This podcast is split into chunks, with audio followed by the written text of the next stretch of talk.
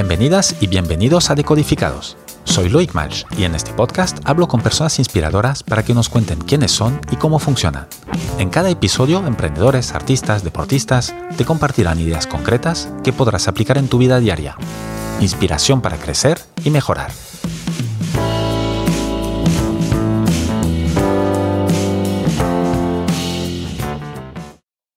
Mi invitada de hoy es Laura Fernández Jiménez, fundadora y CEO de All Women, allwomen.tech, T-E-C-H. All Women es una plataforma global para formar, transformar y empoderar a mujeres en el sector tecnológico. Antes de fundar All Women, Laura fue CEO de Makers of Barcelona y mentora de jóvenes emprendedores y emprendedoras. Licenciada en Comunicación Audiovisual por la Ramón Llull, Laura tiene un máster por la Universidad de Toulouse y un posgrado por la Universidad de Barcelona. Defensora de la diversidad y la inclusión, Laura es experta en tecnología, aprendizajes innovadores y comunidades. Laura, buenos días y bienvenida a Decodificados. Buenos días, Loic, y bueno, súper contenta de estar esta mañana contigo. Genial. Oye, Laura, para empezar, em, me gustaría remontar un poquito al tiempo eh, en, en la época que tú estabas estudiando y que te fuiste de Erasmus a Lisboa. Eh, ¿Eso qué significó para ti y sobre todo qué impacto tuvo en, tu futuro después de, estudiar ¿no? esta primera experiencia en el extranjero? Veo que ha sido bastante atrás, que me has espiado bastante, me había olvidado de, esa experiencia. Em, creo que em, tuvo mucho que ver en todo lo que vendría a continuación sin, sin yo saberlo, ¿no? Fue la primera vez que em, bueno, que salía de mi casa, ¿sabes? Básicamente, y que iba a un país eh, que iba fuera de España. Y esa experiencia de, ¿no? de vivir fuera, fuera de España, conocer otra cultura, otro idioma, em, otras personas, me abrió, em, bueno, muchos horizontes y, la posibilidad de que em, era posible y era interesante pues poder conocer mm, otros lugares, ir más allá, viajar, descubrir, conocer y, sí que es cierto que fue un poco como el, inicio de muchos otros lugares donde viví a continuación o, viajé. Porque tú luego cuando acabas tus estudios eh, no te quedas en Barcelona, ¿no? No, em, fui a Nueva Zelanda. Cuando acabé mis estudios fui a Nueva Zelanda y después de Nueva Zelanda, hago un recorrido así rápido, ¿no? Em, ¿Pero a hacer qué en Nueva Zelanda? ¿De turismo o de decir, oye... Mm, pues, em, no, o sea, fui, conocí, en un viaje anterior conocí a una persona que era, una mujer que era, que era de ahí, tenía un negocio ahí en un pueblo mm, de surfers y me fui a, a trabajar, entonces trabajaba como en el, en el, restaurante, en el hostel y demás, mientras tenía la posibilidad pues de vivir ahí y conocer ese país que era como súper exótico, lo más opuesto a España, ¿no? Y fue como un gran combo de, en un sitio muy lejano, muy diferente, eh, mejorar mi inglés y, costear todo, toda esa aventura, ¿no? Entonces fue como, bueno, aprendí, aprendí, aprendí un montón de cosas a, a, sobrevivir, digamos, ¿no? ¿Cuánto tiempo estuviste en Nueva Zelanda? En tres meses. Ah, no, no, no. ah, claro, el visado, lo que pudiste ah. estar ahí por visado, ¿no? Sí, exacto. No me acordaba de esto. Em, sí, y mm, de allí eh, también conocí a otra persona allí que me habló de Toulouse en Francia y, para ahí que me fui después, ¿no? Y ahí sí que tuve, bueno, tuve estuve más tiempo en, en, esa ciudad y estudié, hice un máster, etcétera. O sea, ahí tuve una full immersion, ¿no? De lo que era eh, cultura, vida, educación a, la francesa, digamos. Em, y después de Toulouse em, fui a Islandia, que vinculé a mis estudios. ¿no? Em, en Toulouse estudié un máster de gestión cultural, tenía que hacer un proyecto final relacionado a la pues, gestión de un proyecto cultural y a través de un programa europeo de la Unión Europea pude ir a colaborar, trabajar en el Festival um, de Cine Internacional de Reykjavik, el cual a su vez usé como mi proyecto final, tesis de mi máster, ¿no? Entonces unifiqué, siempre buscaba como la manera, ¿no? De, de linkar mi interés por viajar y por, y por conocer un lugar nuevo con algo que a su vez aportaba mi conocimiento o a mi crecimiento o a mi recorrido y buscaba también la manera de financiarlo, vamos a decir, ¿no? De que no fuese solo voy a hacer turismo, uh, porque eso pues, no era soportable, básicamente, ¿no? económicamente hablando, y creo que mis padres tampoco me lo aceptaban. Entonces, me gustaba la manera de, voy aquí, pero tiene hay un objetivo, ¿no? Y no, no, no voy de vacaciones, ¿no? Y mm, no lo sé, aprendí, aprendí, aprendí mucho de eso y creo que de alguna manera, bueno, después de Islandia volví a, a, a Barcelona porque, bueno, ya pues, tiempo fuera tenía ganas de, de, volver a mi ciudad y también por una situación eh, familiar personal. Eh, entonces también como que aproveché esa oportunidad para reconectar con, con, mi ciudad y entender qué había pasado en, to, en todo este tiempo, ¿no? Y, mm, y allí también, pues a través de una persona que conocía y demás, eh, conocí a un grupo de personas que montaban eh, eventos para emprendedores y emprendedoras. Y mm, para mí, o sea, concepto emprendedor, emprendedora, no, o sea, no lo había contemplado como algo que existía. O sea, para mí la gente era empresario, empresaria o eres empleado, empleada, ¿no? Y ya está, esas, esas dos categorías, el concepto. Y aparte tú venías, eh, digamos, de estos tres o cuatro años fuera trabajando, pues al inicio, pues trabajo lo que, pues, eh, lo que comentabas, ¿no? Hostal, claro, restaurante, tal, pero luego audiovisual, cine, ¿no? Más, más, un tema de cine y, y eventos. Exacto, eh, como un tema más, de, más enfocado a la parte do, documental, y, pero también todo lo que tenía que ver con cultura me interesaba, ¿no? Recuerdo que también estuve trabajando en un festival de, de arte contemporáneo, ¿no? Iba mezclando todo lo que tenía que ver. Eh, también trabajé en un, en, un en, en, Toulouse, de, también que era de documental, justamente. O sea, todo lo que tenía que ver con arte y cultura, pues para mí era interesante, ¿no? Ah, y cuando regresas a Barcelona, eh, ¿qué, qué mm, eh, los cambios que comentas, estos tres, cuatro años, ¿qué te encuentras en esta ciudad? Claro. ¿O qué echas de menos de, de, lo que tenías afuera y que no tienes ahí? ¿O al revés? Mm, mm, mm. Claro, verdad, me salta esa parte. Es que eso es una historia que me estoy remontando bastante atrás. que, eh, claro, es, es, es, la pregunta relevante. Eh, yo estaba trabajando en todo el sector más como cultural, creativo y demás, y al llegar a Barcelona, eh, también en ese momento, esto era 2010, 12, algo así, 12 creo, también había todo ese momento de crisis. Oh, post-crisis 2008. Bueno, post-crisis, claro. no, plena crisis todavía. Claro. Que a ver, que parece que España siempre está en crisis, ¿no? Siempre que es como. Bueno, la, hay ciclos, para España y para todos. Sí, pero en ese momento era como muy auge, ¿no? Y era ese momento, eso, post-crisis. Y recuerdo de, pues bueno, intentaba buscar trabajo básicamente, ¿no? En, en todo lo que tenía que ver con arte, cultura, etc. etc. Y, y pues no, no había, ¿no? Entonces, o sea, no, no encontraba un trabajo que me pagasen por eso, por, por mi trabajo.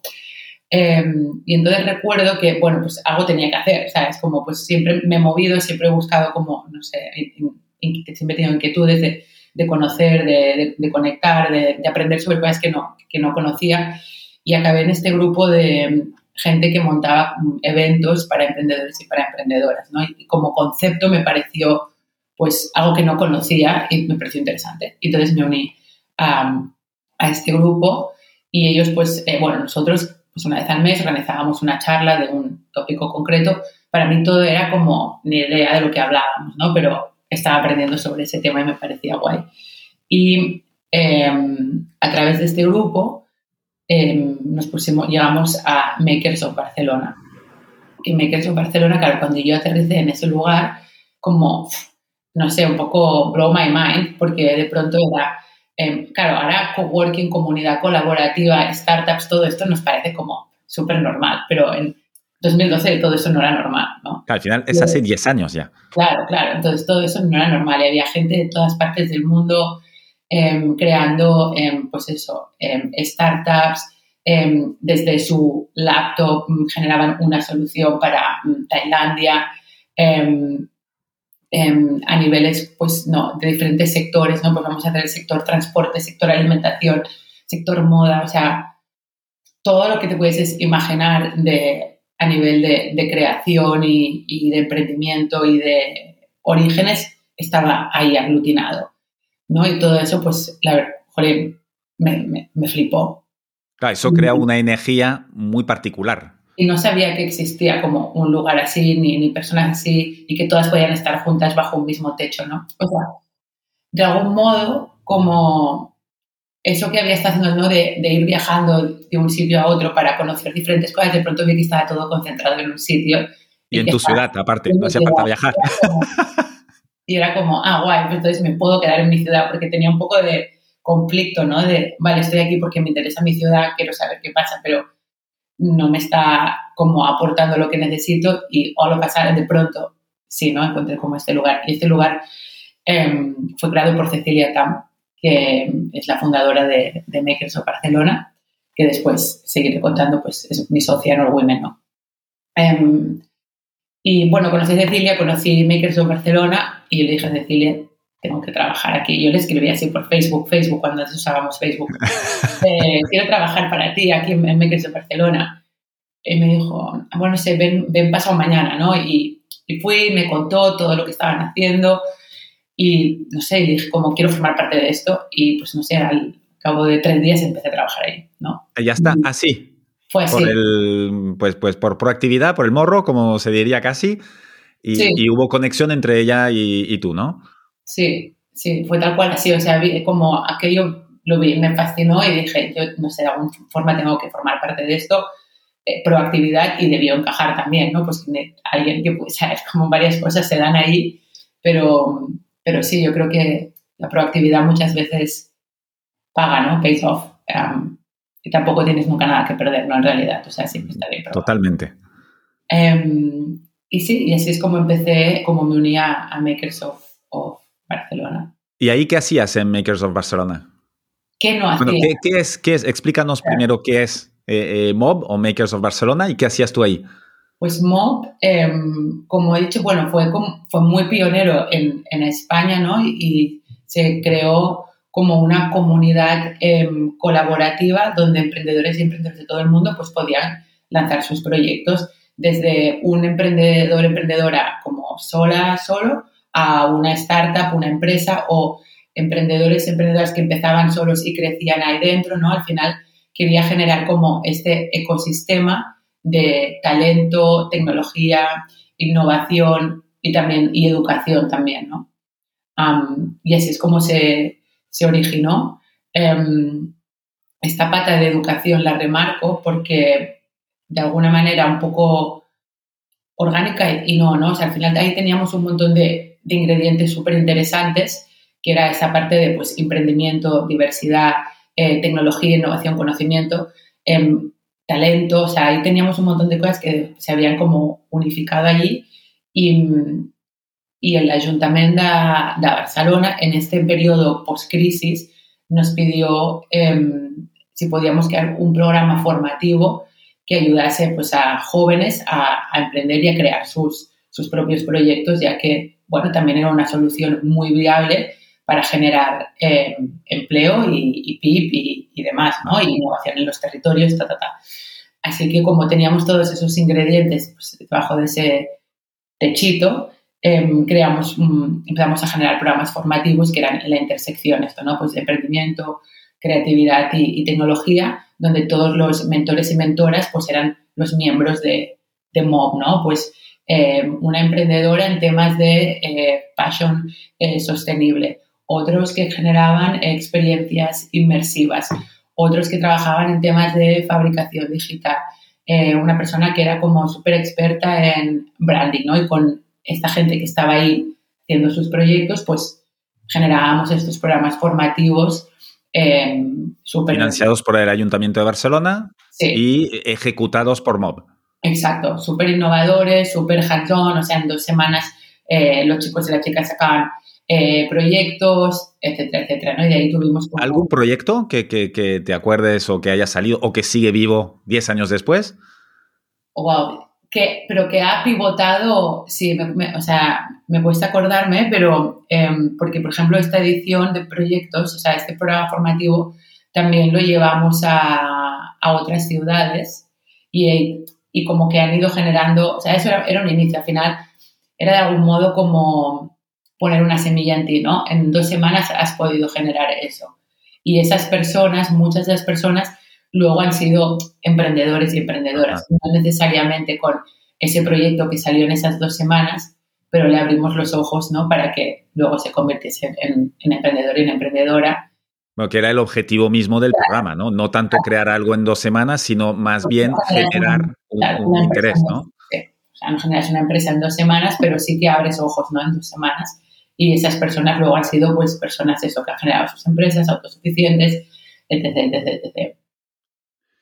¿Y a ti qué, mm, qué, te inspiró a fundar? Estabas haciendo esto en, en, Mob, me imagino que te lo pasabas muy bien, mucho trabajo, muy divertido, con mucha gente, aprendiendo mucho.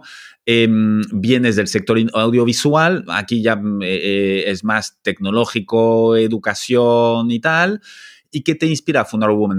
¿Hubo algún evento, una experiencia específica que, que mm, impulsó la creación de esto? Pues al final, claro, en Mob estuve, creo, cinco años ahora, si no, sí, no pero yo cinco, justo cinco años.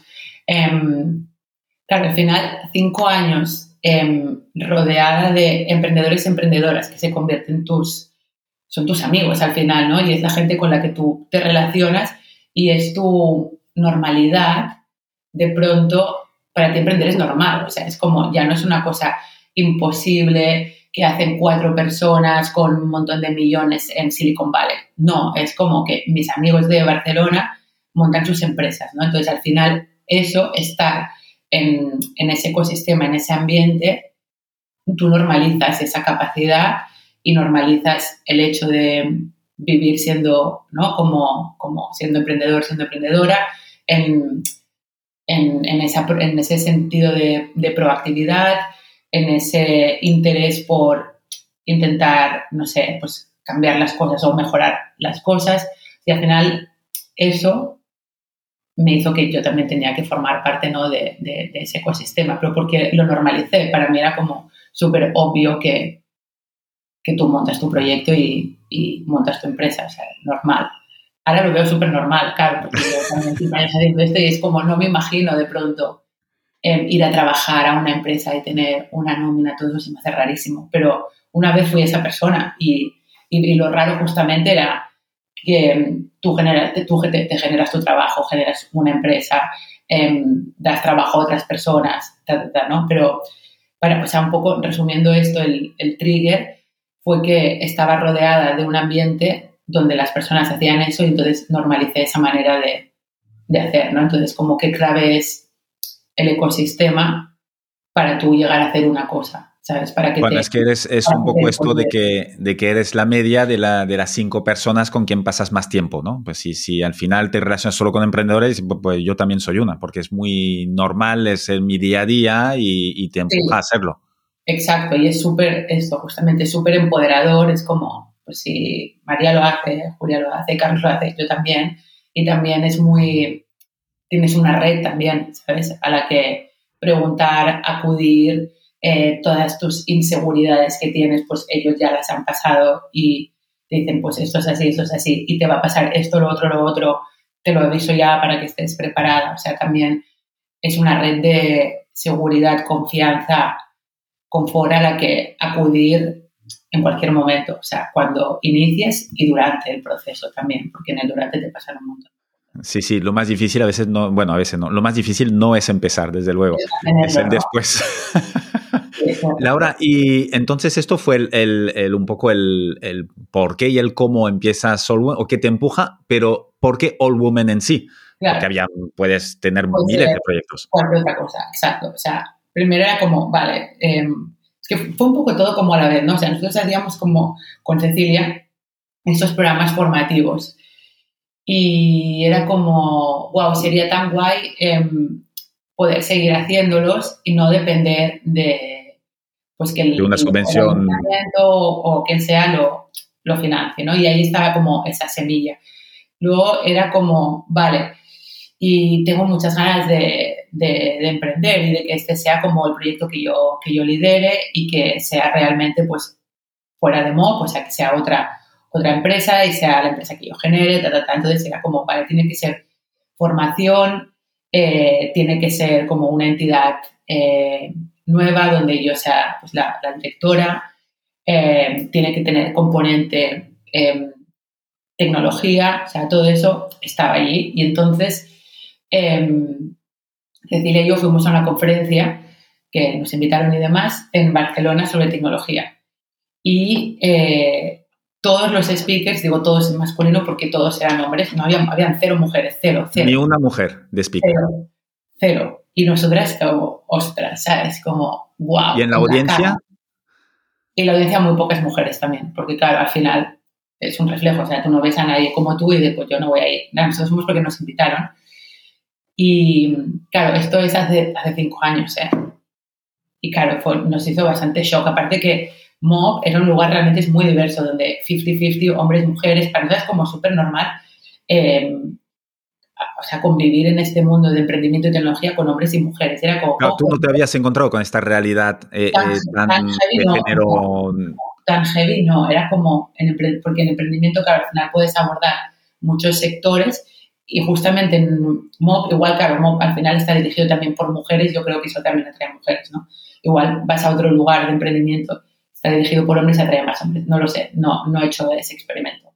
Pero justamente Mob era como muy 50-50 y era nuestra normalidad. Y entonces llegamos ahí, fue como en la cara, y como, wow, vale, no, eso no está bien. Eh, vale, pues nuestro proyecto que tiene que, como ingrediente, tiene educación, tiene tecnología, tiene que tener género también, ¿no? Y cómo vamos a unificar esto.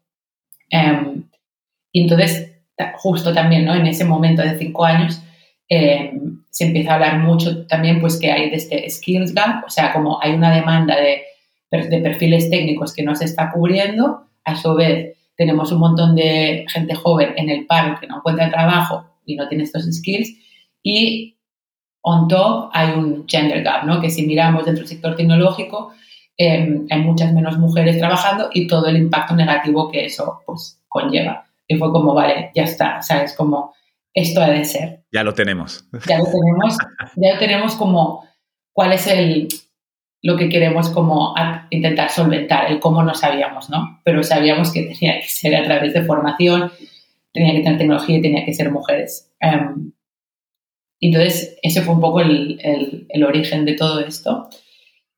Previo All Women existió Future Funded, que eso no sé si has llegado en, Sí, sí, sí, sí, ya, ya vi que, que, hubo una semilla previa.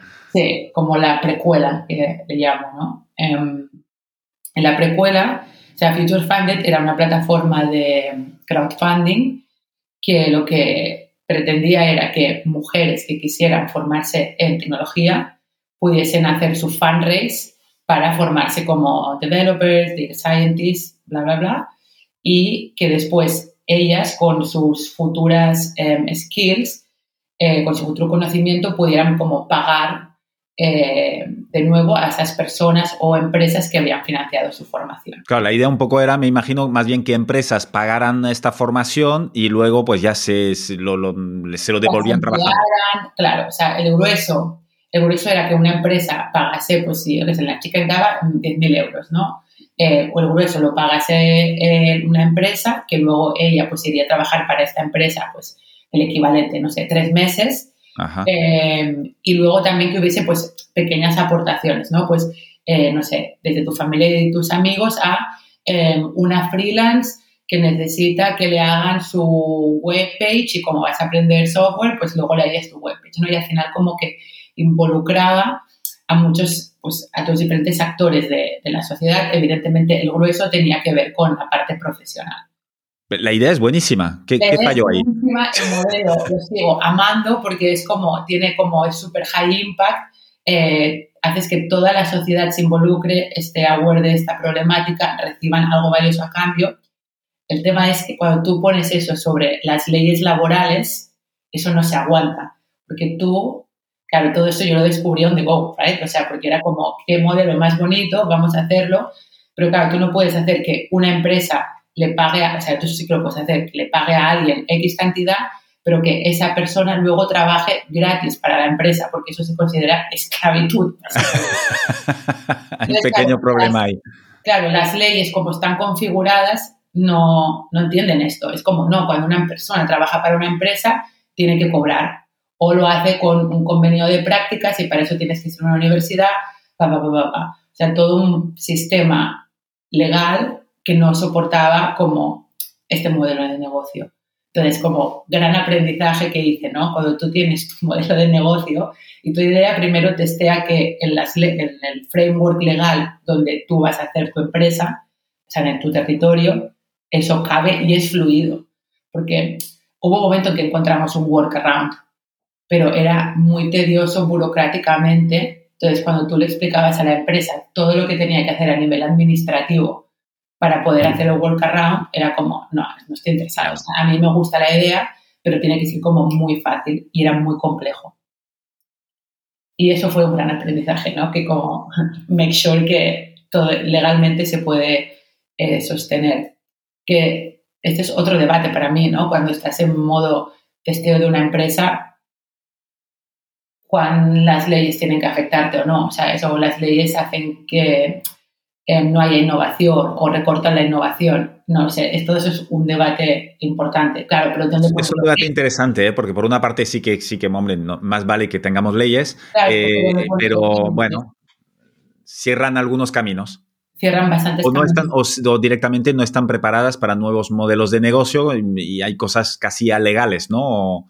Claro, o a lo mejor deberías tener como una división del gobierno que está solo ahí preparada para estudiar nuevos modelos de negocio e innovaciones y decir, vale, te apruebo o no te apruebo, ¿no? Porque, a ver, evidentemente... Sería maravilloso, pero me parece que claro, mucho que esto, ¿no? suceder, ¿no? Pero, pero eso sería el sistema, ¿no? En plan, tenemos nuestro modelo tradicional de leyes y luego hay una división específica que analiza eh, nuevas empresas, nuevos modelos de negocio y te da como un sello para que durante mm, seis meses o un año operes eh, por encima de la ley, digamos, para que tú puedas testear eh, que eso es válido o no es válido, ¿no? Porque a lo mejor te quemas en ese proceso de forma innecesaria o estás pagando claro, de pronto yo tenía que pagar abogados, o sea, era como unas cosas que era como, ¿por qué tengo yo que invertir todo ese tiempo y dinero en averiguar todo esto para que después averiguemos que no? ¿no? Pero yo perdí mucho tiempo y dinero eh, pagando abogados eh, para que al final ver que no era eficiente. ¿Y, cómo, ¿Y cómo conseguiste darle la vuelta? Y, me imagino que a partir de ahí pues salió All Women, ¿no? Claro. Em, ahí hubo como otro momento así un poco revelador, entre comillas, que es que, o sea, al final o sea, nosotras conseguimos financiar campañas em, con este modelo de forma muy farragosa, ¿no? Que diremos en catalán, o sea, como muy laborioso y muy pesado, y nosotras asumiendo todo el coste básicamente, em, pero porque queríamos ver si, si la experiencia per se funcionaba, o sea, más allá de la legalidad y del sistema burocrático y administrativo, si el hecho de que una empresa pues financiase la formación, se formase, luego fuese, bla, bla, bla, sí aportaba valor tanto a la chica como a la empresa, ¿no? Y, entonces, bueno, pues tuvimos varios, hicimos varios casos para, para entender todo esto.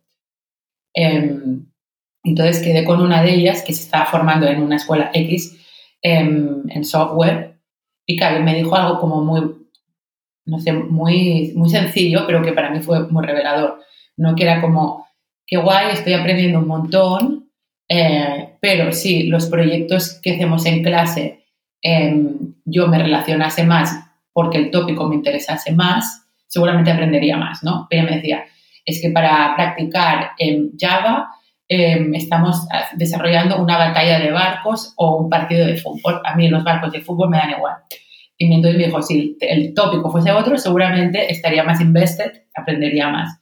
Y claro, fue como, claro, porque al final esas escuelas han creado chicos, pues con sus referentes, que están bien. O sea, yo no digo que los barcos estén mal o fútbol, que me da igual, pero es solo una visión ¿no? del, del, mundo, unos referentes, un estilo, que entonces cuando tú como mujer que tienes otros referentes, otros estilos, vas allí, pues no estás implicada, porque bueno, no Ahí se retroalimenta todo, ¿no? Te da igual, sí. Y entonces fue como, ah, wow, vale, claro, o sea que estamos enviando a chicas a lugares que también pues los han creado tíos, con lo cual eh, igual no estamos yendo como a, la raíz del, asunto. ¿Qué pasaría si creásemos eh, un espacio formativo que es por y para mujeres, ¿no? Y que fuese en tecnología y que generase comunidad y que generase referentes, ta, ta, ta, ta, Y eso fue el inicio de, de All Women, ¿no? Em, de algún modo estoy como jolín, o sea, sin haber pasado por Future Funded y sin haber fallado, no hubiese podido llegar a All Women, o quizás sí, pero no sé en qué tiempo, ¿sabes? Eh, o sea que en realidad Future Funded tenía que pasar para que All Women pasase a continuación, ¿no? Y que también Future Funded, pues me enseñó eso, me enseñó un montón de cosas, aparte de lo que he contado, ¿no? De las leyes, modelo de negocio, bla, bla, bla. Era la primera vez que emprendía. Y ahí es como lección constante de, de emprendimiento. O sea, como cada día aprendes algo. Cosas, ¿sabes? Como, joder, jolín, ¿sabes? Como intensas o que son, luego son clave, que después también em, me permitió ir como un poco más rápido, digamos, en el Women, ¿no? Porque ya me había hecho un año entera de aprendizaje de, de emprender. Entonces, bueno, pues con el Women había cosas que ya era como, no, esto sí, esto no, esto sí, esto no, ¿sabes? Y, sí, te permite ir más rápido y quizás, como mínimo, no volver a cometer los mismos errores, quizás otros, pero los mismos no, no los vuelves a hacer. Y también Futures Fund también nos ayudó a entender como que en generar un, una comunidad que era mm, para mujeres en, en el sector tecnológico también tenía sentido, ¿no? que había necesidad de generar ese espacio. Luego veríamos cuál era la solución ¿no? Em, o las soluciones, pero que el espacio en sí em, de mujeres en tecnología era muy necesario, tenía sentido. Entonces, y entonces lanzáis, lanzáis, bueno, no sé, a nivel eh, administrativo y tal eh, no, es tan importante, pero eh, os decidís por lanzar otro proyecto que se llama All Women y que son cursos propios vuestros, ya no enviáis a, otros, a otras escuelas em, para mujeres y por mujeres. ¿Y, con, cuántos cursos empezáis? Cursos, obviamente, siempre tecnológicos, 100%. Sí, empezamos con uno en Data Science, em, cuatro alumnas. Eran, eran cuatro alumnas, sí, tal cual, me acuerdo de ellas perfectamente. Como, o sea, era como lo que queráis, yo estoy a vuestro servicio, todo. Eh, tengo relación con las, con las cuatro, con la profe, o sea, era todo nuestra prueba piloto, ¿no? Eh, fue súper especial. Como nuestras primeras estudiantes, nuestra primera profe, nuestro primer programa. Eh, y ellas pagando, es decir, era una prueba, pero real, con todo real era una prueba real con todo, con todo real en, en un mundo presencial, porque todo esto era prepandemia, como modelo más clase de típica, entre comillas. ¿no? más o menos, ¿qué es esto? ¿2019 por ahí? ¿2018, 19? Sí, porque no fue justo antes, o sea, cuando pasó la pandemia creo que llevábamos como un año ya trabajando como women, operando como women en, en presencial y demás, sí, por ahí. ¿Y ahora cuántos cursos tenéis? Bueno, pues ahora tenemos como bastantes y diferentes formatos. Ahora tenemos dos formatos.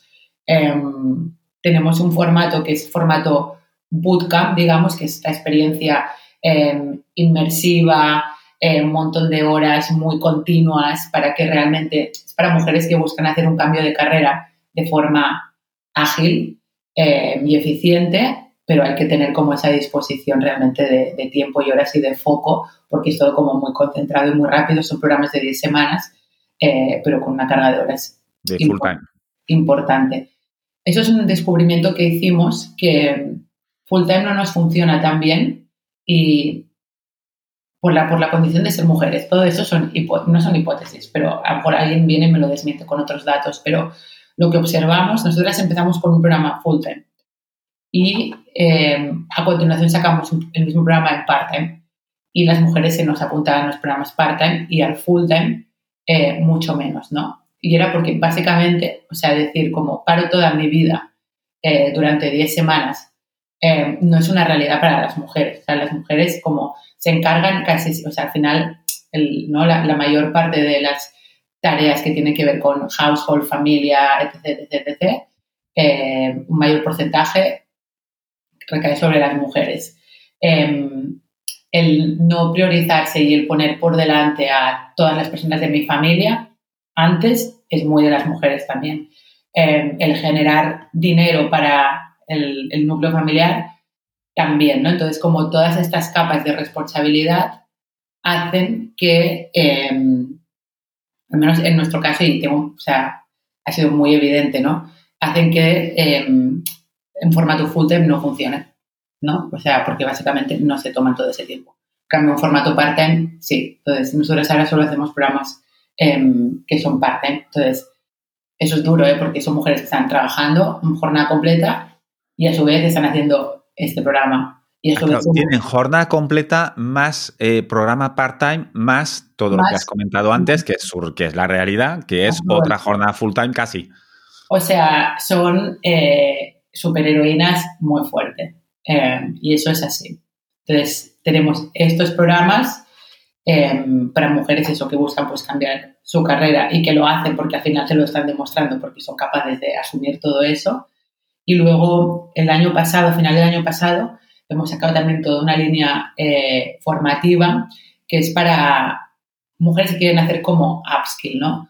Que quieren hacer como un upgrade o adquirir una nueva habilidad en concreto que de algún modo ya están en el sector tecnológico o digital y mm, entonces son muchas menos horas, es mucho más eh, flexible, eh, you do it on your own, al final no necesitas tanto acompañamiento porque no estás haciendo ese cambio de carrera, sino, por ejemplo, eh, pues trabajo en marketing y de pronto saber de, no sé, business analytics me va súper bien y de técnicas de análisis de datos porque manejo muchos datos. Pero yo ya trabajo en marketing y quiero seguir trabajando ahí, pero eso, conocer temas de visualización de datos me va genial. Pues quiero un curso que sea eh, cortito, compacto, eh, que me lo pueda hacer como a mí me va bien, pero aún así tengo unas mentoras a las que puedo preguntar, tengo una sesión con una, persona, una mujer top de la industria que le puedo preguntar y tengo mis compañeras con las que avanzo en el curso y hago network y demás, ¿no? Entonces, de algún modo, porque vimos que em, al final tienes necesidad de ir como aprendiendo a lo largo de, de tu recorrido profesional, ¿no? Que, y no significa que tengo que hacer un viraje de carrera de 360 o no, o no hace falta que aprenda nada, ¿no? Es como, no sé, si tienes cosas de mente, tienes que ir como aprendiendo y actualizando em, para nuevos retos que te surgen, nuevas curiosidades que tú tienes, em, quieres cambiar de departamento, no sé, cualquier cosa de estas, em, pero tiene que ser como una formación que sea pues, eficiente también, ¿no? Con tu, ritmo de vida y tu, tu, estilo de vida. Y lo quieres hacer pues desde desde este lugar que comparte estos principios y estos valores, ¿no? De em, generar comunidad, la importancia de que las mujeres formamos parte del sector tecnológico, conocer a otras mujeres que están ahí, hacer red, em, evidentemente, pues conocimiento y contenido que, de calidad. O sea, todo esto hemos intentado ir como integrando con, con el tiempo, ¿no? De poder dar solución a, los diferentes momentos o diferentes necesidades formativas que podemos eh, encontrar a lo largo de nuestra carrera profesional, siempre dentro de este sector tecnológico. Entonces, más o menos tenéis casi eh, eh, todos los sectores representados entre el alumnado, ¿no? desde las que sí ya están en sector tecnológico hasta las que no, pero sí que quieren estar y darle un cambio. Exacto. Y todo eso se, se retroalimenta, ¿no? Luego tenemos como, pues, alumnas que hicieron este bootcamp hace tres años, ya tienen experiencia profesional, etcétera, y hacen de mentoras. Y, y eso es súper guay, ¿no? Cuando ves como que, ah, bueno, sabes, como que todo esto es posible. O sea, te puedes formar, encuentras curro, te conviertes en una profesional de ese sector y acabas enseñando a otras. Ya es el camino perfecto. Claro, es como que se cierra un poco el, el círculo, ¿no? También se cierra el círculo cuando tenemos profesoras que, em, que contratan alumnas suyas. O sea, al final nuestras profesoras no son profes per se, son pues product manager en, en AEVinta, en Data Analytics en LinkedIn, o sea, son profesionales del sector em, que les gusta la formación y que, quieren, que creen realmente en la misión de, del Women, de que haya más mujeres en, en el sector en el que ellas trabajan. Em, y entonces estas mujeres, pues, eso, trabajan en empresas Em, normalmente tienen un grado de seniority em, relevante donde pueden influir ¿no? en esos hirings, ya sea recomendando, ya sea abriendo puertas. Em, y eso ocurre, ¿no? Y eso es como súper gratificante cuando vemos que nuestras alumnas acaban trabajando en las empresas de sus profesoras o cuando tenemos varias alumnas trabajando en una misma empresa. O sea, de pronto hay cinco alumnas de Women que trabajan en Redpoint, ¿sabes? es como, ah, wow, qué bien, ¿sabes? Es como otra, otra empresa que, la dirige una, mujer, que no sé si tiene que ver. Eh, En, esto, claro, ¿de cuántas alumnas estamos hablando desde, desde pues 2018 Claro, es que a día de hoy, pues entre nuestra formación bootcamp y nuestra formación online courses, ya estaremos muy cerca de las mil graduates, algo así. ¿Cuáles son muchas? Pero estaremos cerca de ese número. ¿Y tienes tú un, ratio de, lo, medís un poco el ratio de colocación luego en el sector, si encuentran trabajo en el sector o si consiguen pues el, cambio que querían conseguir? Sí, en la parte de bootcamps, que es donde llevamos como este recorrido donde realmente em, la gente viene a hacer ese, como ese cambio de carrera y esa inserción em, laboral, tenemos medido que un 80% efectivamente pues em, acaban encontrando trabajo en, en el sector o para la posición que se han, que se han formado entre tres y seis primeros meses. Em, todo eso siempre hay muchas variables, ¿no? Pero más o menos ese es como el, el average. Este año está siendo un año especialmente un poco duro por tema de, de contratación en las empresas y demás, ¿no? Em, al final sabemos que hubo un montón de, de despidos, las empresas eh, me están haciendo como controlando mucho más el tema de la contratación, em, se está optando por mm, equipos más pequeños pero con más seniority, etc, Entonces, este año está siendo un poco más como complejo para personas que entran al, de nuevo al sector, pero una vez estás dentro, todas las personas se mueven ahí dentro y, ascienden. O sea, no he escuchado a ninguna eh, de nuestras alumnas que haya entrado en el sector y luego el sector la haya expulsado o no, se haya, no haya podido evolucionar dentro del sector, ¿no? Simplemente es como conseguir esa oportunidad de, ok, puerta de entrada, una vez estás dentro, si evidentemente te mueves con un poco de criterio, ¿no? Eh, las cosas suceden. Eso ayuda. Y Laura, ¿nos puedes, ya que, ya que de estas mil, mil alumnas, ¿nos puedes compartir algún caso concreto o algunos casos concretos que, que, han sido especialmente significativos o bien para ti o a nivel emocional o realmente por la trayectoria que mm, el antes y el después de, de pasar por All Women?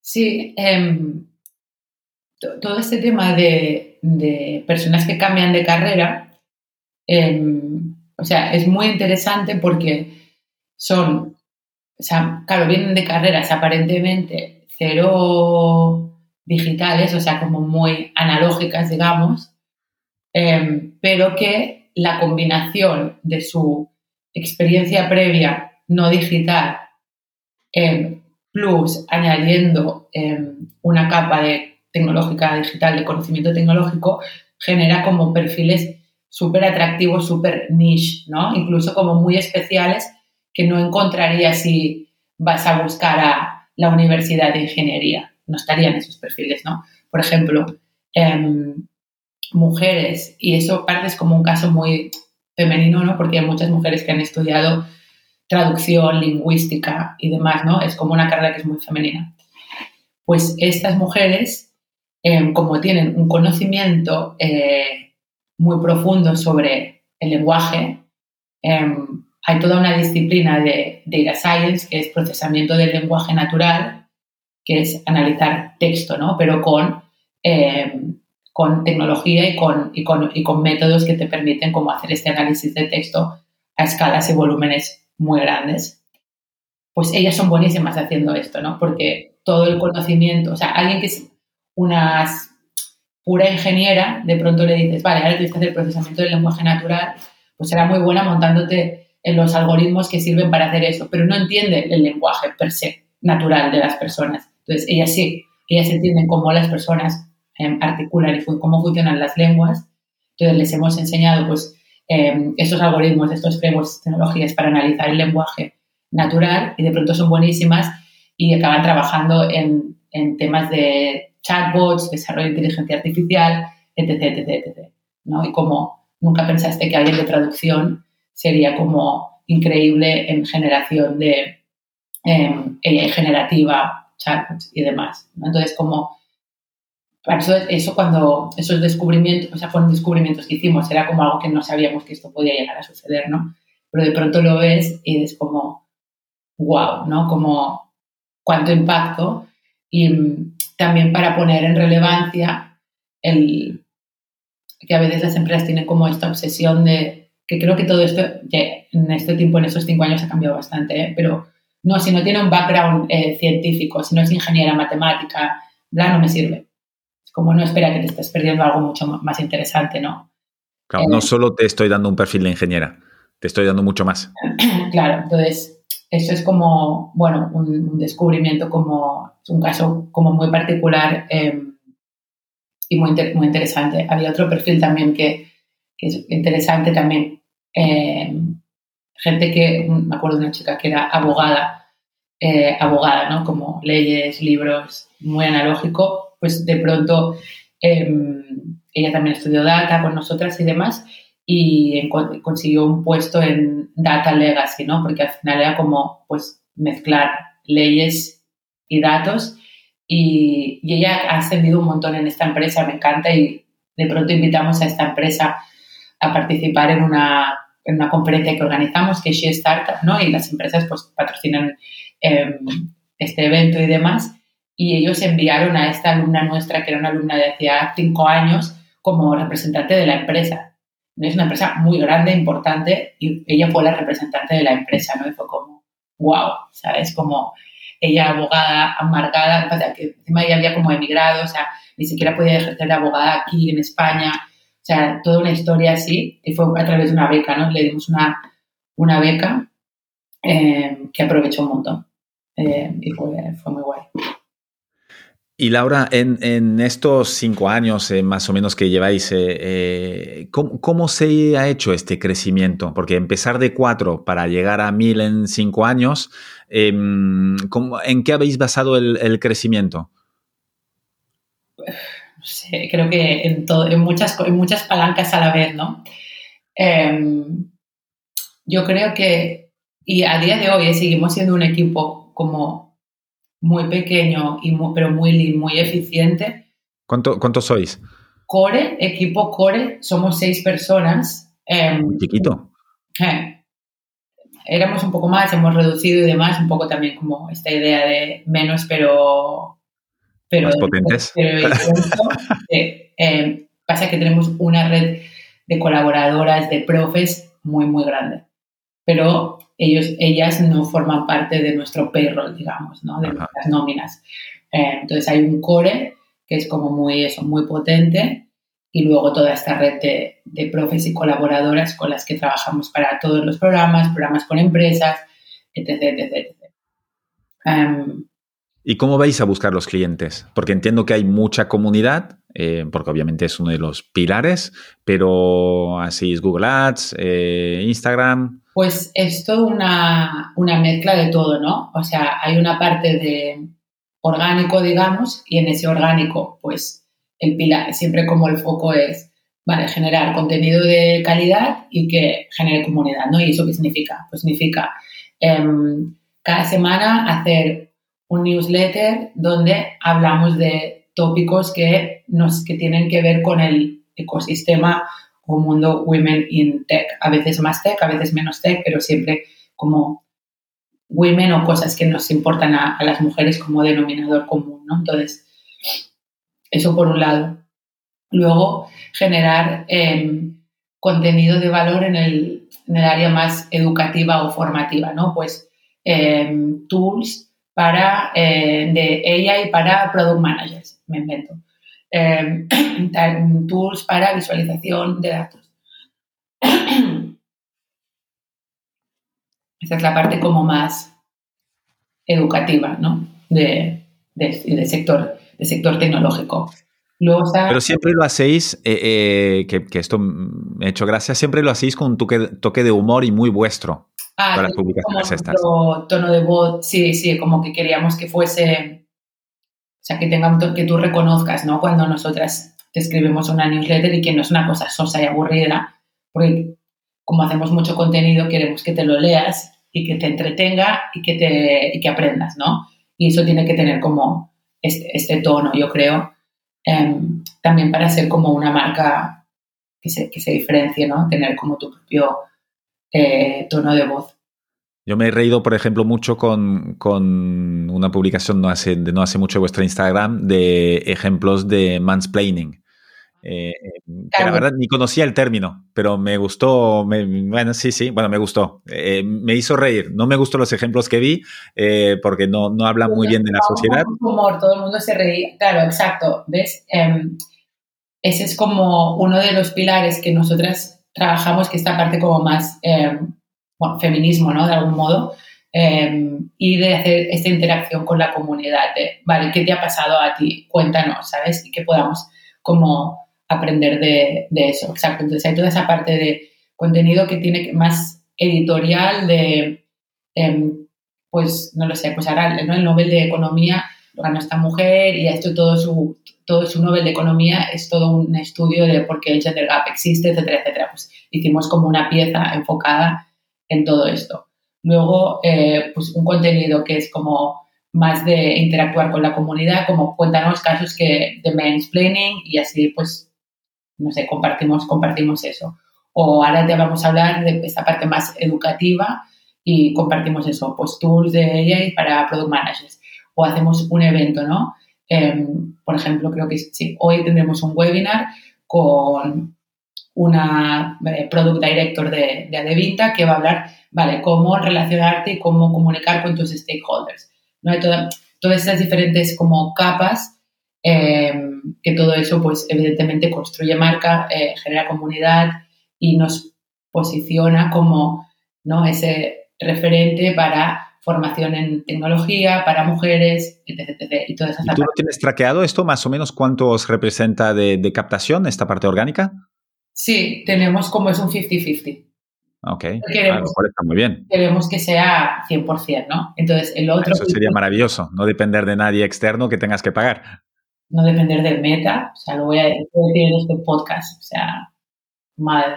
Entonces, ese es nuestro, nuestro end goal, es no depender de ninguna de estas plataformas eh, de anuncios, pero eh, a día de hoy las usamos también, ¿no? Y usamos más meta que, que ninguna otra ¿Os funciona mejor en Instagram y Facebook o, son los canales que mejor os funcionan? Sí, sí, hasta que de pronto no funciona, ¿eh? que también nos pasó toda una movida en, verano y, o sea, nos hackearon, tenían un problema de seguridad súper grande y durante tres meses tuvimos la cuenta bloqueada, claro, muy heavy y de pronto dependes en un... En Ostras, el 50% de tu negocio se paró durante tres meses.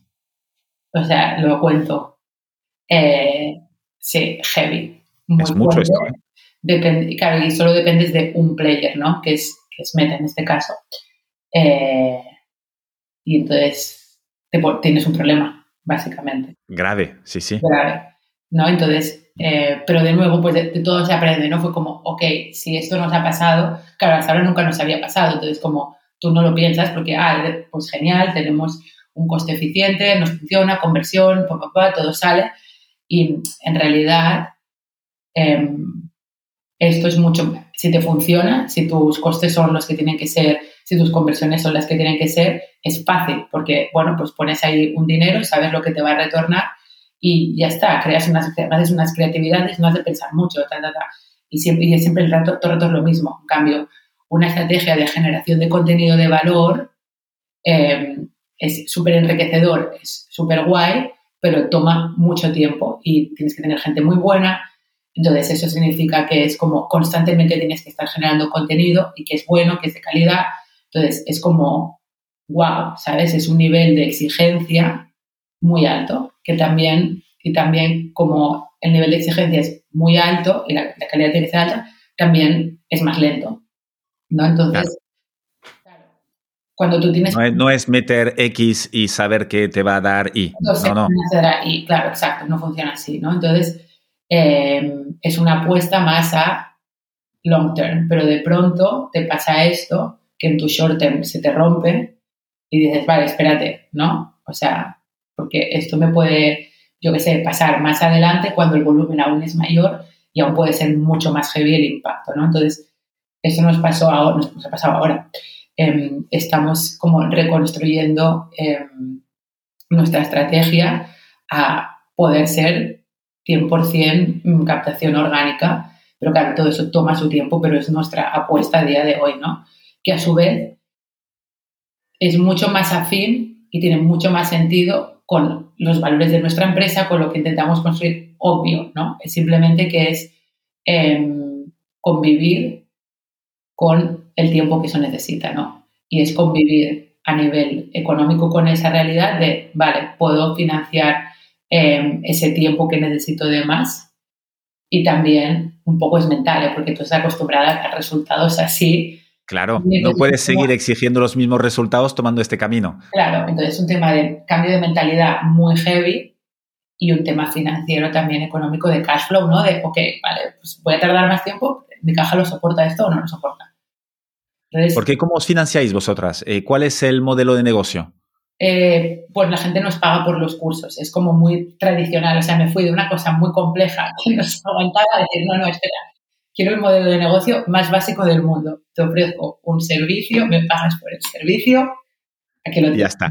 Sí, ¿Y, habéis, ¿Y habéis necesitado inversores iniciales o cómo, o cómo lo habéis montado? No, nosotras inicialmente hicimos eh, puro bootstrapping. Em, es cierto que conseguimos una subvención que nos permitió como, bueno, de hecho nos permitió lanzar Future Funded, ¿no? Esa, esa, esa subvención.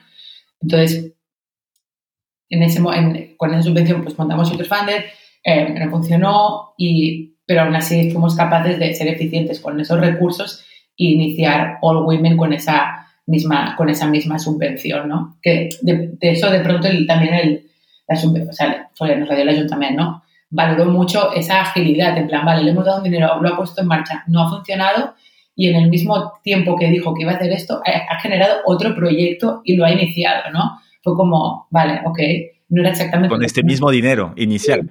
Sí. no es lo que, no has hecho, lo, o sea, no estás, lo que ibas a hacer no ha pasado, pero has reaccionado y has montado otra cosa. Entonces, como, o sea, tuve que hacer una memoria de justificación así, eso también, ¿eh? pero también estoy muy agradecida que fue lo que nos permitió lanzar eso, ¿sabes? Porque necesitábamos como algo para, pues para hacer una plataforma, para hacer, al un poco de capital no necesitas grandes capitales para hacer nada. ¿Pero de cuánto era la subvención? Eran 20.000 euros, si no recuerdo. Sí, era poquito. No, no es que estamos hablando de dinero y en una empresa tecnológica suele ser bastante eh, eh, claro, exigente en cuanto a capital inicial. Depende de lo que quieras eh, montar, ¿no? O con que quieras salir.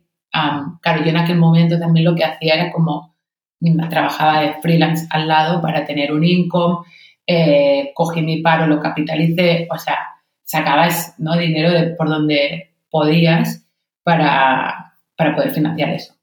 ¿Y lo volverías a hacer igual ahora o buscarías dinero fuera? Es una buena pregunta porque no lo sé, tendría que reflexionarlo mucho porque entonces nosotras, pues te explico ¿no? el, todo el, trayecto. Eh, hicimos una subvención, entonces hubo un momento en que, bueno, de pronto, en el primer año no, pero en el, primer año Future Fund nos genera como dinero casi, pero con No Women, pues fue como, no, vale, tenemos que tener el mindset de que hemos de generar revenue, no importa cuánto, ¿no? Pero que cada mes entre, entre dinero en la empresa. Ya ver, o sea, pues era poco, no importa, pero entender que cada, cada mes tiene que entrar dinero porque cada mes sale dinero. Entonces hay que entender como eso, ¿no? Si sale, hay que, tiene que entrar. Y con un poco ese mindset, pues bueno, fuimos autofinanciando, autofinanciando, autofinanciando y fuimos pues hasta, hasta el año pasado, ¿no? Íbamos como autofinanciando con lo que íbamos generando y nos permitía crecer la empresa, eh, generar nuevos proyectos, nuevos programas, Y el año pasado, cuando decidimos que queríamos em, generar como esta plataforma de e-learning, que no es nuestra, la plataforma per se es una solución que pagamos mensualmente. Lo que sí que hemos hecho propio nuestro son como todos los cursos, ¿no? Eh, online. Entonces, para eso em, sí que han entrado Angels Investors para hacer este proyecto en concreto. O sea, no es un fondo de inversión ni nada, son personas en las que yo confío porque han generado empresas anteriormente, em, me pueden aportar su conocimiento y han aportado este capital extra para poder hacer este producto en concreto, ¿no? Porque si no, es algo que podríamos haber financiado nosotros, pero también más lentamente, ¿no? No hubiese podido decir, vale, pues ahora cojo y hacemos ocho cursos de golpe, que es lo que hicimos, porque al final eso, pues, necesitaba un, dinero X que nosotras no éramos tan, eh, no lo podíamos generar tan rápido, ¿no? Sin que afectase al resto de la estructura, de la actividad, bla, bla, bla.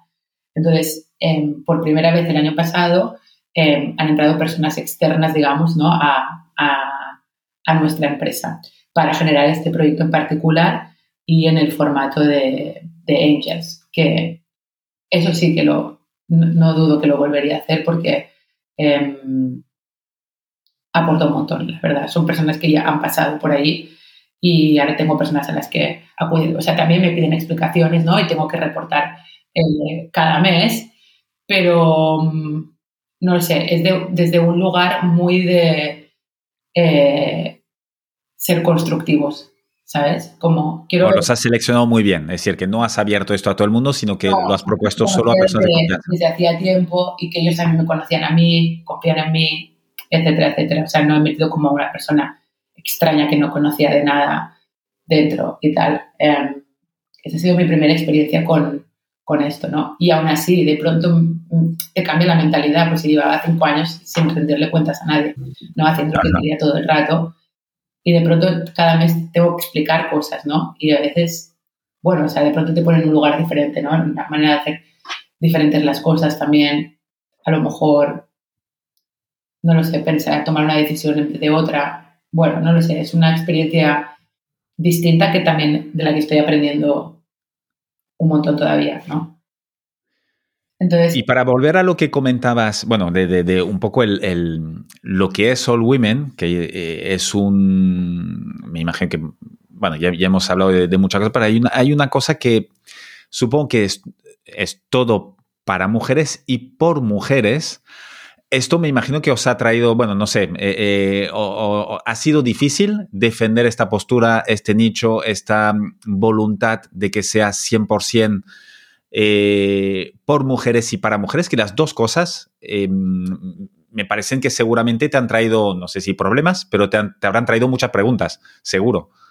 Em, sí, mira, me traían más preguntas. Bueno, al principio de todo, la verdad, muchas preguntas, incluso también en social media, ¿sabes? Como que, pero desde este lugar bastante cobarde de pongo mensajes y te pregunto cosas sin mostrarme identidad fue como, que te voy a ignorar, ¿no?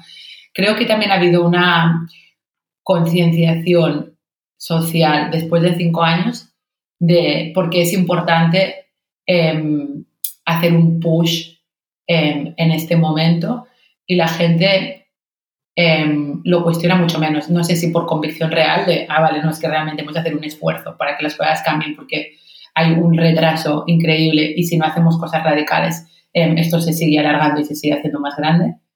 Em, entonces, no sé si realmente la gente esto, ese mensaje lo ha entendido. Hay personas que sí que lo han entendido, porque al final, pues eso de pronto, ¿no? Es, es, un tema que se ha hecho casi mainstream, y lo digo mainstream en el buen sentido, se ha popularizado, ¿no? Se habla de todo esto en, en, en las noticias, en, en, cualquier canal de mass media, ¿no? Y eso es interesante. Cuanto menos nicho sea, mejor. Claro, porque al final eso hace que esté en boca de todos y que todo el mundo converse sobre este tema, ¿no? Entonces, em, creo que esto ha ayudado a concienciar a que la gente entienda más la problemática en la que estamos y que eso, buscar soluciones radicales como la manera de solventarlo más rápido.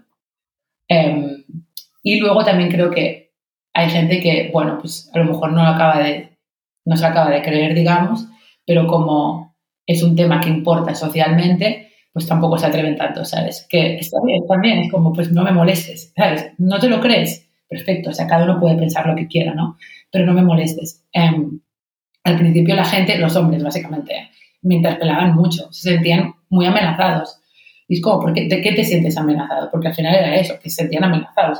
Ellos como lo, lo vestían de que estaba, haciendo, que estaba haciendo discriminación, que en realidad no estaba potenciando el talento, lo disfrazaban de todo esto y básicamente se sienten amenazados de, ah, bueno, que de pronto este status quo donde yo era el rey, de pronto vienen más personas y no vaya a ser que mi posición se tambalee. O sea, al final, ese es el bottom line, aunque ellos no lo quieran reconocer, esa es la historia, ¿no?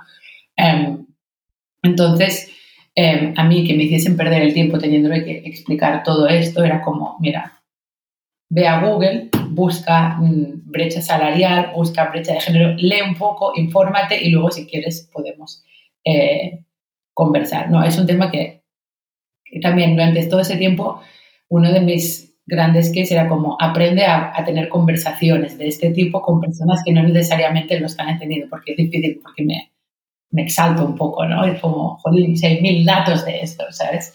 Eh, bueno, es parte del, del, rol de educar a la sociedad para cambiar, ¿no? Sí, sí. Y es, y es el, rol de educarme a mí para, para poder educar a la gente, ¿sabes? Porque, me ponía muy nerviosa. Em, pero bueno, eso, creo que cada vez, eso, eh, por suerte, un poco el resumen es que cada vez hay más, más conciencia de esto, se ha visibilizado mucho la problemática, se han aportado datos Em, se han aportado datos desde muchos lugares ¿no? que puedan apelar a diferentes personas, pues desde el lugar de la eficiencia, del impacto que tiene en el PIB, o sea, desde este lugar más económico a veces la gente ya se cae. Es como, ah, vale, ¿sabes? Si lo puedes llevar al lugar de impacto positivo económico, pues bueno, entonces parece que tiene más peso. Pues bueno, pues intentar siempre como buscar la narrativa que interpela a, a las personas para convencerlas de que that's the way to go y que, que ojalá no tuviésemos que hacer todo este sobreesfuerzo porque al final em, es, es, cansado, es intenso, es, es porque también es muy, no sé, lo sientes dentro, ¿no? Porque te, te, afecta emocionalmente, intelectualmente, o sea, es como, wow, es drenante. Em, pero si lo haces porque crees que, que vale la pena y que, que, es lo justo también, ¿no? Em, y que y qué es lo que se merece ser y qué es lo que es más interesante y qué es lo que es bueno y qué es lo que es necesario. Entonces, ok, let's, let's do it. Y cuantos más seamos haciéndolo, pues más rápido vamos a ir y más lejos vamos a llegar y, mejor, ¿no? Em, y, esta, y esta motivación que es necesaria para, para, enfrentarte a todo esto puede, puede tener que ver con una frase que te solía repetir tu, tu madre. Eh, de que, porque leí por ahí, a ver si es verdad, porque no te puedes creer todo lo que lees en internet, eh, que tu padre era economista y que tu madre había dejado sus estudios para, para, para, cuidaros, ¿no? Y que luego ella no se cansaría de repetirte, no hagas lo mismo que yo, hija. Sí, o sea, esa frase tiene como algo de ahí que me, que me sabe un poco mal de esta frase, pero, pero un poco, pero sí, o sea, al final em, ella tomó esta decisión más como tradicional, digamos, pero siempre me, me, impulsó a que, eso, a que yo sacase adelante cualquier cosa que, que me pusiese como por, como por objetivo. Mi padre también, ¿eh? ambos. Yo creo que ellos pertenecen a... Es un como esas decisiones generacionales, ¿no? Que era esa época de nuestros... Y así son, si yo pienso en las familias de muchas amigas mías o de amigos míos, era como lo, lo normal era eso, ¿sabes? De el padre iba a trabajar y haría, importaría dinero, no sé qué, y las madres se ocuparían de las familias, ¿no? Em, y creo que en, ese momento em, hubieron, ¿no? Como mujeres que empezaron a hacer las cosas em, distintas y eso abrió camino a que hoy en día, pues, yo pienso en todas mis amigas y, todas eh, tienen su carrera profesional, a la vez que tienen también hijos, a la vez que no sé qué, ¿no? Yo creo que fue esta generación de nuestras madres las que abrieron como las puertas a que nosotras pues pudiésemos escoger, ¿no? Una cosa u otra o las dos o toda la vez, ¿no? Que es lo que hacemos, que también eso hay que, eso es igual para otro día. Em, entonces, sí, no, estoy muy agradecida a todas esas como mujeres de la generación de, nuestras madres que abrieron, hicieron muchos esfuerzos también, ¿no? Em, porque a veces no necesariamente eh, decidir quedarte a cuidar de tu familia es lo más como gratificante a nivel personal, pero era súper necesario, ¿no? Porque si no, ¿quién, me hubiese a mi criado, quién me hubiese educado? Pues no se sabe, sin, pues sin eso, sin, sin que mi madre hubiese hecho ese sacrificio, a lo mejor no estaría aquí o no me hubiese convertido en la persona que soy, con lo cual, em, sí, voy a darle el, el crédito a mi madre. Está bien. Oye, Laura, y si tú, eh, justamente al hilo de esto, si tú tuvieras ahora que dar un, consejo a mujeres que, se están pensando lanzarse, pues, o bien en emprendeduría o, en el sector tecnológico, ¿qué crees que, que, es lo más importante que les dirías? Pues les diría que, o sea, que si tienen ahí como la inquietud no, eso no significa que tengas la certeza de esto va a ser así, porque eso es mentira, no existe. Simplemente que tengas como la inquietud, el spark, ¿no? El, ay, me genera interés, eh, no sé, aprender a programar o me genera interés eh, montar un proyecto me genera interés X, do it, hazlo. O sea, hazlo y ya, porque también es lo que hablamos al principio, ¿no? O sea, no hay nada que perder, en realidad tienes mucho que ganar. Em, el resultado, ni idea, nunca lo sabes y aparte es como, es todo un camino, o sea, es como que no hay, no es un resultado, no hago A para llegar a B, sino es como todo ese proceso que luego no vas a B, vas a Z, ¿sabes? Pero, pero eso da igual, o sea, pero que en, A hay una motivación, entonces como déjate siempre em, llevar y guiar por esa cosa, actividad, skill, conocimiento X que te genere motivación, inquietud. Eh, déjate llevar por ahí, ¿no? Que yo creo mucho, yo confío mucho en la, intuición y cuando, no sé, sientes que hacer como probar algo y por un lugar, ve y ya luego ya verás, ¿no? Porque eso siempre te va a llevar a otro punto, a otro, a otro, a otro y acaba construyendo quién eres. Totalmente. Y muchas veces gracias también a conexiones, ¿no? Por lo que, que, me has contado desde el inicio, siempre ha sido, o muchas veces, una persona que has conocido en un ámbito que te ha llevado a otro y a otro y a otro. Claro, entonces yo creo que te hace como que let it go, vas y vas creando como ese mapa que nunca es de A a B, jamás, eso no existe. Laura, eh, si, si, tuvieras que escoger la mejor inversión que has hecho en tu vida, que puede ser de dinero, de tiempo, de lo que sea, ¿cuál, cuál sería? Ah, bueno, esto lo, he mencionado antes, ¿no? Era, que mm, eso, utilicé, mm, capitalicé mi paro para montar eh, mi empresa. Y, esto fue el gran, la gran inversión tuya. Sí, porque en aquel momento era como, ay, en serio, pero ¿y de qué vas a vivir? Y no sé qué. Y yo, bueno, no sé, déjame probarlo, ¿sabes? Como ya, ya voy a ver, ya voy a darle la forma. Y la gente tiene a veces como, le da como cosa, ¿no? Porque parece que es como, es como lo mejor que puedes hacer es como utilizarlo para generar como algo que te motive, que te hace ilusión y que te puede llevar más allá, no simplemente de coger como un, poner la mano, coger un, dinero, ¿sabes? bueno, no sé, es mi, manera también de, de, verlo. ¿Y cómo, para ti, qué es el éxito? Que puede ser profesional, personal, el éxito en, general. ¿Cómo, ¿Cómo, lo definirías para ti?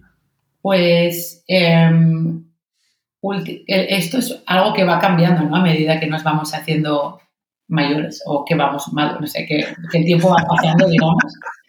Em, y reflexioné sobre esto porque cuando me hiciste la pregunta. Mi, mi cosa ahora, lo que me tiene ahí como Em, enganchada o lo que hace que es como, vale, ¿cómo consigo hacer esto? Es encontrar ese balance entre em, mi desarrollo profesional, eh, que la empresa eh, funcione, progrese, crezca, que la gente en mi empresa eh, progrese, crezca, esté cómoda, aprenda, ser feliz, que los números cuadren. O sea, mi empresa es un gran que para mí es cierto, ¿no? Y, y creo que durante mucho tiempo pensaba que era el 100% de quien yo era y de todo lo que hacía, ¿no? Y me di cuenta que en realidad eso no es así y que llevarlo a que ocupas el 100% no me, no me hacía feliz en realidad. Em, es una parte importante, pero también es una parte que tiene que convivir con quién soy yo y mi tiempo a nivel individual, personal, más allá de la hora profesional. Em, y cómo yo me interactúo con mi círculo más eh, familiar, o sea, con mi familia, con mi pareja y también con mis amigos, ¿no? Y mis amigas, que es como súper importante. Yo creo toda esta parte social, digamos, el, creo que a veces se da por sentado, ¿no? Tus amigos los das por sentado, tu familia la das por sentada. O sea, durante mucho tiempo me pasó esto, ¿eh?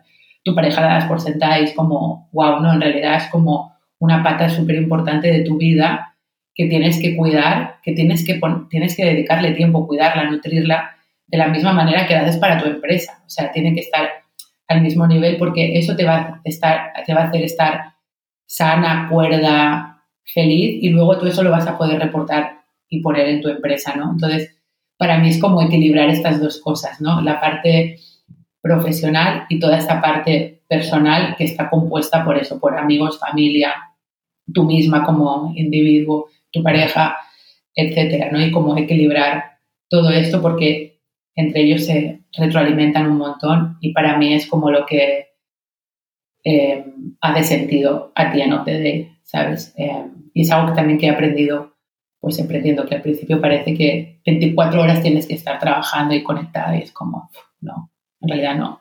Eso es malo. En realidad no, es una gran mentira. ¿no? Y, y te sientes como culpable si no estás trabajando y no sé qué.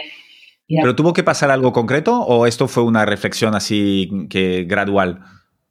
Em, ha sido como gradual, pero de pronto tienes como algunos llamamientos, ¿no? Por suerte tienes unos amigos que te dicen, eh, te estás pasando. Y tú a veces te sientes como mal, en plan, ¿por qué me llama la atención si siempre estoy trabajando?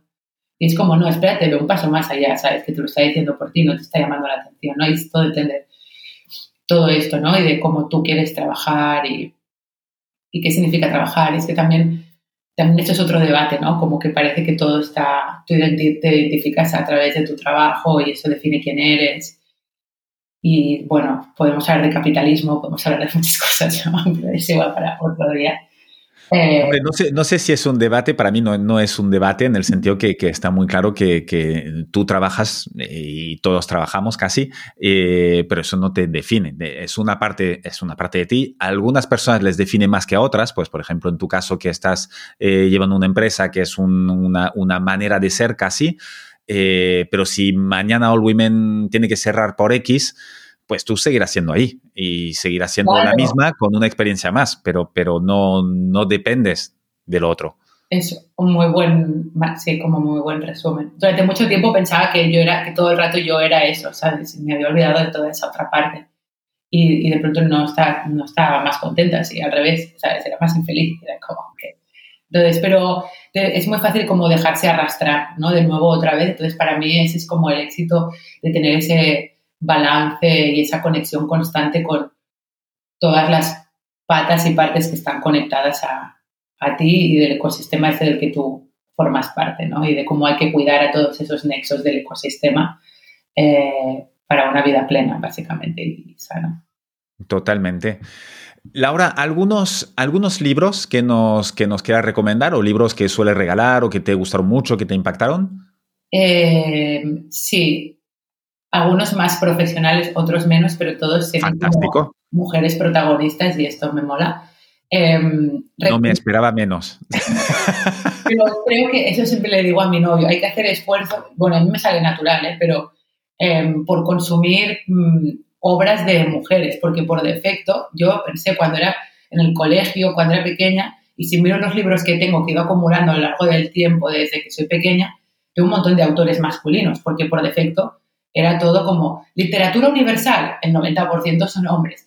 Los libros del colegio son hombres, los de la universidad, hombres. Y, toda mi vida he consumido hombres, porque... Pues fíjate que es, es, es bien cierto esto. Yo tuve aquí en el podcast a Sandra Uve, que es una divulgadora científica y, también ilustradora y escritora, y comentaba lo mismo. Y sí, claro, lo, lo que nos enseñan eh, eh, es un, eh, no es la historia, es el 50% de la historia, lo que pasa es que nos lo presentan como es un 100%, falta otro 50%. Claro, la historia universal, literatura universal, el cine, en historias de hombres constantemente, entonces siempre a mi novio le digo, es como hemos de consumir historias de mujeres, o sea, puede ser que de pronto hay una nueva peli súper interesante de este tío, genial, pero quiero historias de mujeres, estoy harta.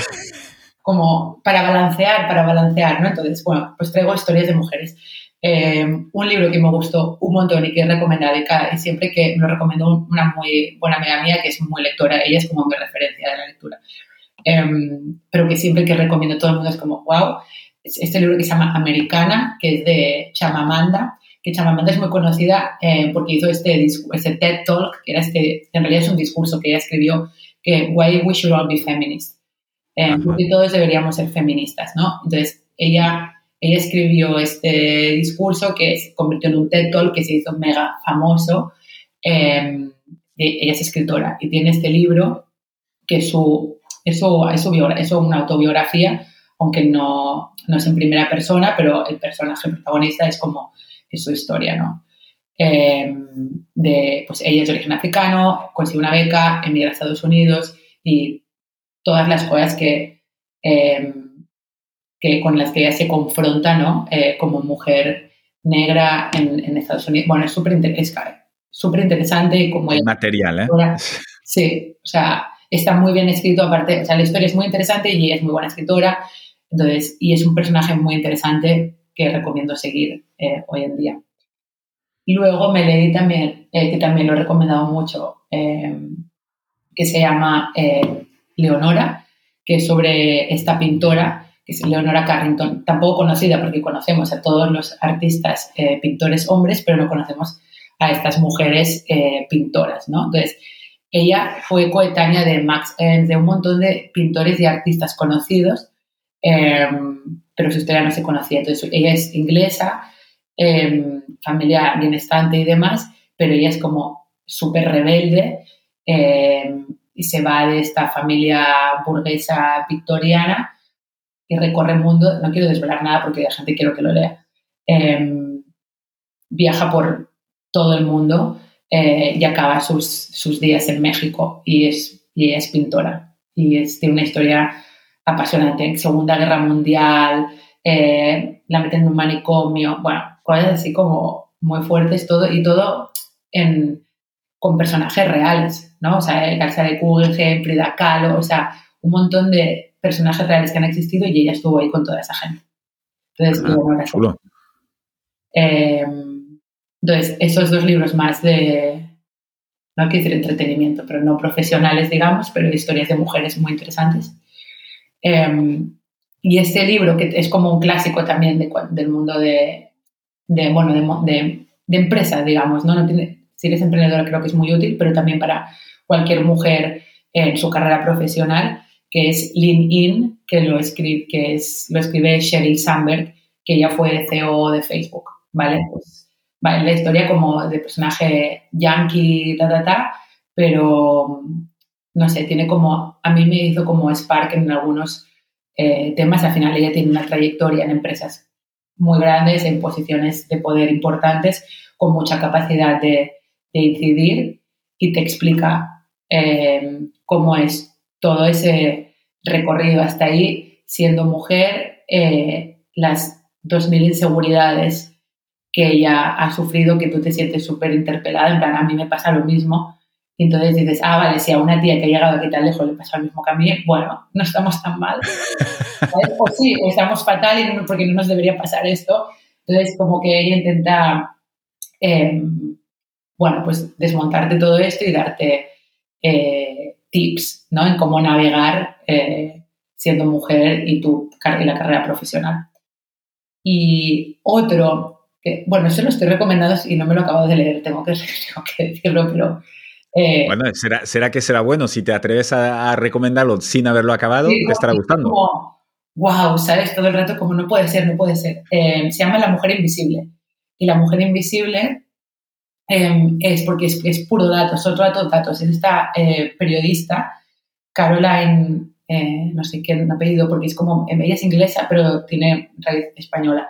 Caroline no sé qué, Pérez, eh, pero bueno, La Mujer Invisible, em, ella es periodista y se ha dedicado durante los últimos 10 años a recopilar un montón de datos de por qué, para enseñarte que el mundo está diseñado por y para hombres, desde eh, dónde están puestas las paradas del autobús, a cómo es la iluminación en las ciudades, a cómo se distribuye em, las tareas domésticas en los hogares, independientemente de eh, la región del mundo. O sea, y todo es puro dato todo el rato, diciéndote que el mundo está construido por y para hombres.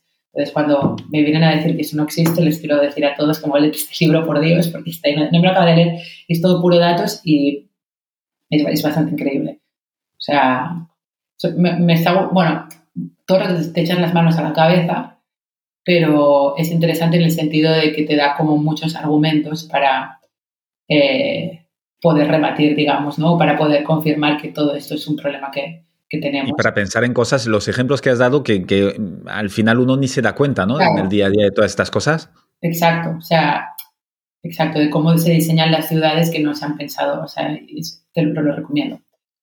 Ah, no, no, genial. Bueno, mira, tengo cuatro recomendaciones porque no he leído ninguno eh, y suelo leer mucho y, es verdad, por, por inercia o por cómo está diseñada la oferta, ahora no, no, no, me, no sé el dato exacto, ¿no? Pero yo te diría que el 80% de los libros que leo son, y si no es más, es de autores masculinos, sí. Sí, sí, Porque por defecto lo haces, claro. Ya desde que fui consciente hago el esfuerzo y todo lo que leo, eh, mujeres. Y es como seguramente me pierdo libros que están interesantes, ¿vale? Pero es como, no, tengo que ir contrarrestando. Bueno, me, leí, me, leí, un libro de un me gustó mucho, está que lo he recomendado, pero da igual. Eh, no lo voy a recomendar aquí, pero está. ¿Alguna película, documental, serie que nos quieras recomendar? Bueno, esta, o sea, nada que ver, cero profesional, pero me parece muy increíble también porque tiene personajes femeninos que está actualmente en activo, em, que se llama La Mesías. Es que estoy muy obsesionada con esta serie. La Mesías es una serie española creada por estos directores que se llaman los Javis, em, que en realidad, bueno, es una crítica a la, a la, religión y al fundamentalismo y demás, pero eso es el background. Em, la protagonista son pues una matriarca y que, y que va creciendo, ¿no? Em, desde que es joven hasta que se hace mayor y ese personaje lo encarnan tres actrices diferentes. Ajá. Bueno, es increíble. O sea, ah, ¿en qué plataforma está? Eso está en Movistar, aquí haciendo publicidad de... Bueno, oye, eh, es lo que hay. Em, la interpretación de las tres mujeres, o sea, es como... Me alucina y me gusta, ves una historia eso, de una matriarca, eso con religión radical de fondo y bla, bla, bla, pero son las tres actrices que encarnan el papel de la matriarca y la evolución de este personaje. Eh, across the years. O sea, es muy espectacular. Ah, genial. Genial, muy buenas recomendaciones. Em, última pregunta para acabar, que solo eh, preguntar a todos mis invitadas y mis invitados. Eh, si tú tuvieras la oportunidad de disponer de una lona gigantesca delante de todas las escuelas, para que la viera, pues eh, todos los que entran, salen, pasan delante, ¿qué mensaje pondrías ahí? el presente de la tecnología es femenino. Y ya está. Muy bien. Muy grande. Muy grande. Así lo pueden ver mis niñas de 12 años para que lo tengan claro para el futuro. Y para el presente. Y para el presente, bueno, para su futuro, eh, eh, pero para el presente. Sí, sí, sí. Laura, te agradezco muchísimo eh, el tiempo y todo lo que nos has compartido, em, pero creo que te agradezco más la, el hecho de haber montado este proyecto de allwomen.tech TSH, eh, que creo que pues es un, una de las, eh, uno de los proyectos eh, que son muy necesarios hoy en día y que espero que florezcan muchos más y que sobre todo el tuyo pues tenga mucho éxito y siga creciendo en España y en todo el mundo, porque eso es, es mundial. Exacto. Muchísimas gracias, la verdad. He disfrutado mucho estando aquí. Gracias. Pondré eh, las notas de todo lo que hemos hablado, sobre todo los libros, serie, eh, las pondré todas en eh, enlaces en, en, las notas del episodio que se pueden encontrar en decodificados.com. Y os animo pues a todos los que nos habéis escuchado hasta ahora a que os suscribís tanto por YouTube o Spotify, Apple Podcast, donde estéis escuchando el podcast y nos vemos en breve. Muchas gracias. Hasta luego.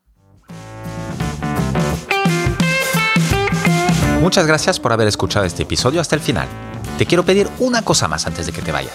Puntúa el podcast y ponme un comentario. Te tomará solo un minuto y me ayudará un montón para poder continuar con más entrevistas inspiradoras. Hazlo ahora, que ya sabemos todos lo que pasa cuando lo dejamos para más tarde. Es muy fácil, se hace desde la cabecera general de Decodificados en Spotify, Apple Podcast o cualquier otra app donde estés escuchando este podcast. Nos vemos en el siguiente episodio. Mientras tanto, sé feliz y cuídate. Un abrazo.